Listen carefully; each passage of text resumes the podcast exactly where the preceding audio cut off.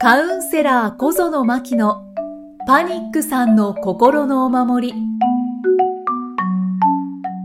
こんにちは、心理カウンセラーの小園真希です。こんにちは、いきみえです。まきさん、今回もよろしくお願いします。はい、よろしくお願いします。さあ、今回はどんなお話をしてくださいますか？はい。まあ、パニックさんとかね、うつとか、そういったね、あのーことにこう出くわすと、様々なところで、やっぱり自分の思い通りに体がね、動かない時期があったりとか、まあ、あのー思うようにこう外出できないとか、いろんなね、体験を通して、まあ辛いなとかって、ね、うんうん。いう生きづらさを感じることって、もう結構、もう、多くの方がね、はい。体験されてるとは思うんですね。うん。で、それを体験したのが、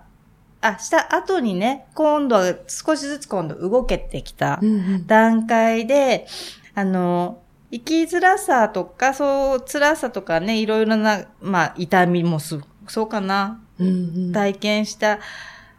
ね、ものを使って、なんか今度、せっかく動きたいのに、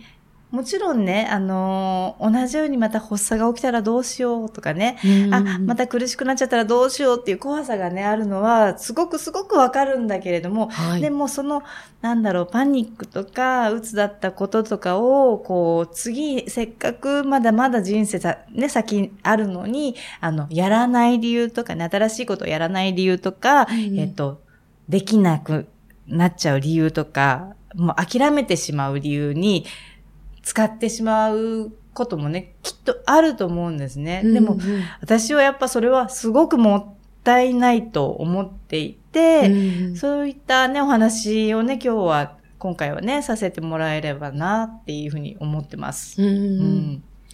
まきさんも、きっと、その、パニックだから多分できないうん。とか、やらない方がいいな、うん。っていう経験をされてきて、まあ今に至ると思うんですけれど、うんそこがこう、カチッとというか、うん徐々にというか、変わっていったところうん。をやっぱり聞きたいですねう。ん。あのね、カチッとは変わってないです、多分。うん。あの、まあ、徐々にだと、どちらかと言ったら徐々になんだろうなって自分でも思うんですよね。で、例えば魔法の言葉で、こういったね、ご相談を受けた時にはい言ってもらう言葉が、一生パニックのままでいいっていうのをね、1日300回言ってねっていうのをうん伝えたりするんですよ。はいはい。もうそりゃ嫌ですよね。嫌ですね。だ、だから、ね、やっぱり、できない、やらない理由に逆にしちゃったりってこともありますもんね。でも、それをね、私もね、私も、もうだから5年ぐらい前になるのか、言い続けてたんですよ。うんうんうん。はじめ本当ね、吐きそうになるんですよ。もう一生パニックのままでいいって言っただけで、もう苦しくなっちゃうし、うん吐きそうになるし、でももうそれでもなんか、まずはやっぱりあの、ね、基本じゃないけれども自分の軸をこうね、すり込みで直してあげよう。ちょっと整えてあげよう、バランスを戻してあげようと思っていたので、もうなんか初め、こう吐きそうになりながら、あ、一生パニックのままでも、ああ、やっぱ嫌だ嫌だって思いながら、頭はいろんなこと思うんですよね。でもそれでも言葉だけが必要なので、とにかくとにかくもう回数を言っていって、はい。やってたんですよね。で、そのうちになんか、言葉がなんか文字列に変わってきて、ただ単純に、あうん、一生パニックのままでもいい？みたいに なんか、ただの文字に変わってくる瞬間が来たりとかして、あ、うんなんとなく、うんうん、そういう自分でもいいんだなっていう思える、本当に徐々に徐々に、うん。そんな刷り込みの時期が初めあって、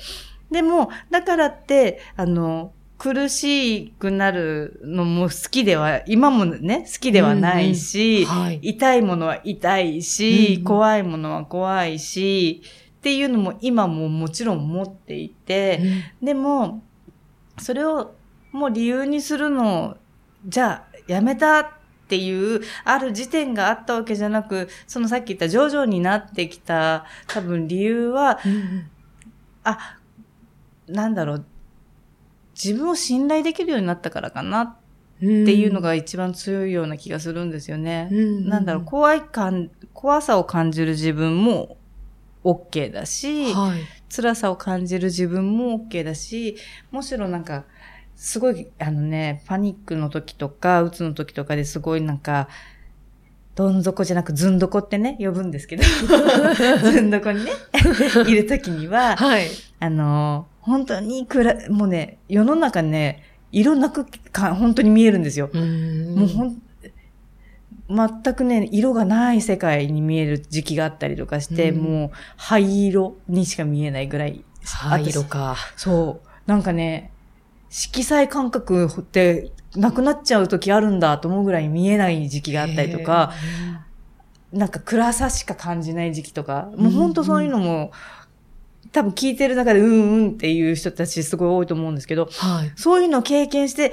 じゃあ、ね、あの、経験して体験したことが、あの、なくなるかったら、なくなりはしないんですよね。うん今もそれを体験している自分が、私が、小園がここに今いるっていうだけの話で、じゃあその思い出して怖いかったら、やっぱり怖いし、うんうん。あの、ああ、あの時辛かったねよ、よく生きてたなって思うし、でも、それでも私は、あのーパニックとかうつとかになったおかげで、やっぱり、いろんな人生の深みとか、うん。悲しみとか辛さとか感じられたおかげで、あの、その反対側にある喜びとか、本当にちっちゃい薄いところの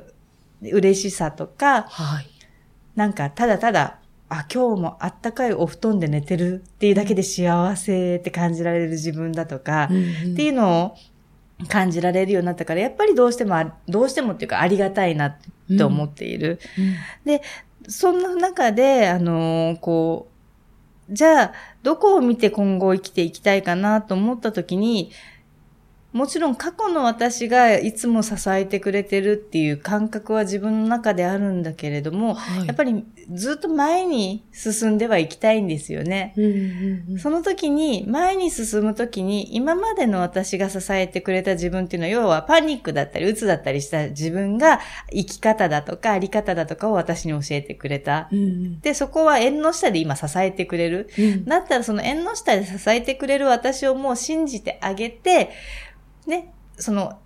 なんだろう、地面の下の杭で、杭の部分っていうのかなあの、うんうん例えばビルを建てる時の杭の部分。はい杭の部分に、あの、今までの自分がこう支えてくれてる。うんうんじゃあ杭があるから私じゃあビルの上のね、道路の方を歩いていいんだっていう道路の部分が今から、今ここから未来だとしたら、うんそっち側をちゃんと見続けて、一歩一歩前に進んであげたいなって思ってるんですね。うんうんで、その縁、縁の下じゃないけれど、そのビルの下の杭の部分がパニックだから、鬱だから、で、たまにひょこっとなんか釘が一本抜けたかのようにうんうん。見え隠れするときとかってあったりするんだけども、はい。でも、それで怖さ感じたからって、でもちゃんともうその経験をね、しながらも生きてこられたってことは、なんだかんだ自分で対処する能力がうん。あったからだし、それだったら、それを、じゃあ今度は何か新しいこと始める時の怖さに勝手に結びつけて諦めてしまう理由付けにしちゃうっていうのを、あえてするのはもったいないかなっていうのを、なんだろう、今言葉で説明したんですけど、それがね、徐々に自分に浸透していった感じ。うんうんうんうん。その、あの、必ず、つながるわけではないし、まあ自分が、こう自然に、うん。いつの間にかつなげてしまってる。っていう状態ですかね。そう、あのー昔の怖さがこう、ちょっと先のまたね、未来に起きるかもっていう、ね、あの癖、思考の癖みたいなね、うんうんがね、未来行ったり、過去に行ったりっていうのは、今も私もちょこちょこ出てきたりうんうんはするし、はい。でもそれ自体も、あ、いや、また出てきたな、やっちゃったな、ってへっていう感じで終わらせてあげる。うんうんそのぐらいにしてあげないと、なんか、なんだろう、あの、紐付けようと思ったら、いくらでも紐付けられるし、うんそうですようね。んで、そこで紐付けて重くするのがやっぱり上得意なので、私。すんごい得意なので。いくらでもできます。そう、もういくらでもお任せください。重くしてみせます、みたいな感じで、できるぐらいに、重く、ね、暗くすることは得意なので、だからこそ、うん、そっか、そこで私は生き抜いたっていう、ね、あの、ビルのね、地中の杭じゃないけど、そんなね、風な自分が、今の自分を生かしてくれてる、支えてくれてるんだっていうところを、なんか心の底で信じておいてあげれば、それをもう理由にしなくていいよねっていう。うんたまにパニックっぽく、あ、どうしようどうしようってなっちゃったりとか、あ、ちょっと息苦しいなとか、あ、ちょっとドキドキするなっていうのがあったとしても、それは、ね、地中で支えてくれてる人たちが生き抜いてくれたっていうのがもう、ある意味、しょう、なんていうのかな、私が大丈夫な証拠なので、あそこをもう信じてあげる。ーで、それ、をやめ、何かを諦めたり、何かをやめる理由にしてあげないことが、そのなんか、自分、自分の中なんですけど、自分の過去の自分に対する、なんていうのかな、敬意じゃないけど、うん。よくやってくれたよね、あの時もよく生きてくれたよね。っていう、うん。なんか自分が自分の賞賛を与えるみたいなうん。感じになってて、うん。だから、なんだろう。うん、どっかで自分を信じてあげられる自分に、何回も言いますが、急になったわけじゃなく、徐々にこう、うん。なってきた感じ。だから今お話を聞いていて、もう今、今変わりたいのって。思っている方もね、そうだね。たくさんいらっしゃるかもしれないですけど、うんもう、マるキさんでさえ徐々に、徐々にです。から。うん。まずは魔法の言葉を言ってみるですか？そう。そこがスタート地点になりますかね？ゲロゲロですけどね。本当ですよね。だって、発作嫌じゃんみたいな時に。一生なんてもう私の人生終わりじゃないって 思いますよねで。しょ？だけどね、それをね、ゲロゲロっとなりながらね、言ってみるの。さあ、それも300回とかね。うん でもね、ちゃんとね、結果を本当に、本当に何回も言うけど、後から必ずついてくるから、うんで、こんだけいろんな辛かったり、悲しかったり、痛かったり、いろんな経験をしても、生きていられるだけの生命力がある自分をまず信じてあげてほしいし、すごく本当に、なんていうのかな。私、そのね、そう、発作の時思い出して、ちょっと今、あの、思い、あ、思い出しちゃったんですけど、はい。何回もね、気を失わないかなと思ったことがあるんですよ。失ってほしいと思ったの。うんうん自分に失神したい。そう、うんならないの。もう一番嫌ですよね。もうここから抜け出したいのに、だから失神したいのに、うんいつまで経っても気を失わない。気を失わないのも、病院の先生が来ようが何しようが、気を失わないの。私ほんと丈夫だなって思うぐらい。生命力が。一回もだから気を失ったこともなくって、うん。でも気を失ったらどんだけ楽だろうとかね、うん。そんなことも考えてたぐらいの私が 言うので、ちょっとね、騙されたと思って、損、もうね、損してもいいじゃないけれど、やってみてほしいなって、せっかくね、そこまで生き抜いてくれた自分を、こう、なんていうのかな、あの、ね、そんなパニックを好きになれとは言わないけれども、あの、何かを諦める理由とかには、せめてね、しないであげてほしいな。うんでうんうん。大丈夫だから、そこ本当には必ずしも繋がらないよつながって。らない。うん、うん。たまたまそういう時が、たまにね、出てくるだけの話うんうんで、っていうのに、またね、あの、気づくと、いつものね、話のミラーボールじゃないけどっていうところにつながっていくし、うんうんね、自分を客観してきて、もっともっとまた違う自分の魅力も知っていけるし、うん。そうですね。はいあの、パニックに一緒になってもいいと 思ってみましょう。いやいや、じゃあつぶやくの声に出して、そう、言ってねっていう。あそうか、思うんじゃなくって言葉に出す。そうなのです。はい。もうもうね、ああってね、この時点でポッドキャスト消した人いるかも。ですよね。でも次回も聞いてくださいね。ぜひ。ということで、お話いただきました。はいありがとうございます。じゃあ、ちょっとお話を変えて、はい。えーお知らせなんですが、あ、はい。今年最初の配信で、あの、一度お話しされたかなと思うんですけれど、ねはい。マキさんと、うんそして私、息を含めた4人の講師によりますビジネスコンサル、はい。マイリバティの受講お申し込み期間が、えー2月28日までとはい。なっているんですよね。はい。で、こちらは、あの、詳しいことは、マイリバティというはい。ホームページがあるので、まあ、そちらをご覧いただきたいと思うんですけれど、はい。まあ、簡単にご紹介すると、まあ、ビジネスコンサルを、はい。マキさんとはい4人の講師がしていくので、はい。これから、こう、起業をしたいとか、はい起業したばかりという方はが、えー参加していただいて、はい。いろんな角度からお話を聞いてもらって、はい起業の参考にしていただけるとそいいなとはいいうところですよね。う。そうです。その通りです。おっしゃる通りです。本当に。あ、よかったです。ちょっと間違えてるかなって思いながら今お話ししたんですけど。あの、チラチラ、こう、目線が合いながら、ね、ごめんなさいね、こう、ポッドキャストなんで目線までお見せできなくて、あそうですね残念でしたけど。いいいいんだよね、いいんだよねっていう目線をマキさんに送ってました。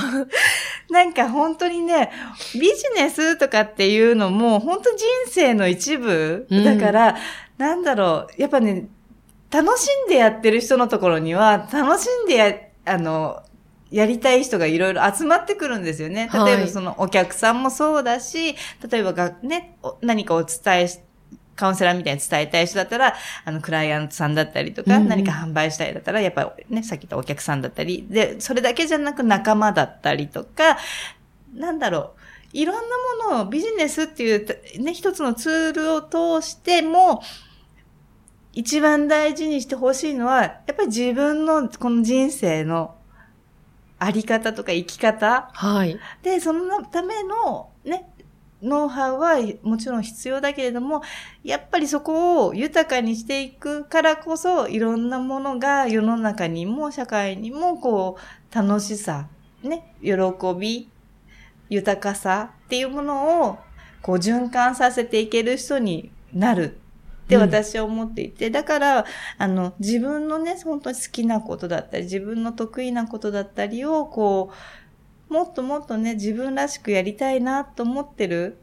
人たちには、もう本当にそのままの自分で、それを発揮してもらいたいっていう、その足がかりとしてね、あのこのコンサルという場を使ってもらいたいなって思ってます。はい。うん。そうですね。講師は、あの、プロの面々ですから、はい。はい。いろんなことを聞いていただいて、はいで、あり方の部分はマキさんがはい。お話しくださいますので、はいぜひご参加ください。2月28日が締め切りとなっております。ではまた次回お会いいたしましょう。心理カウンセラー小園真希でした。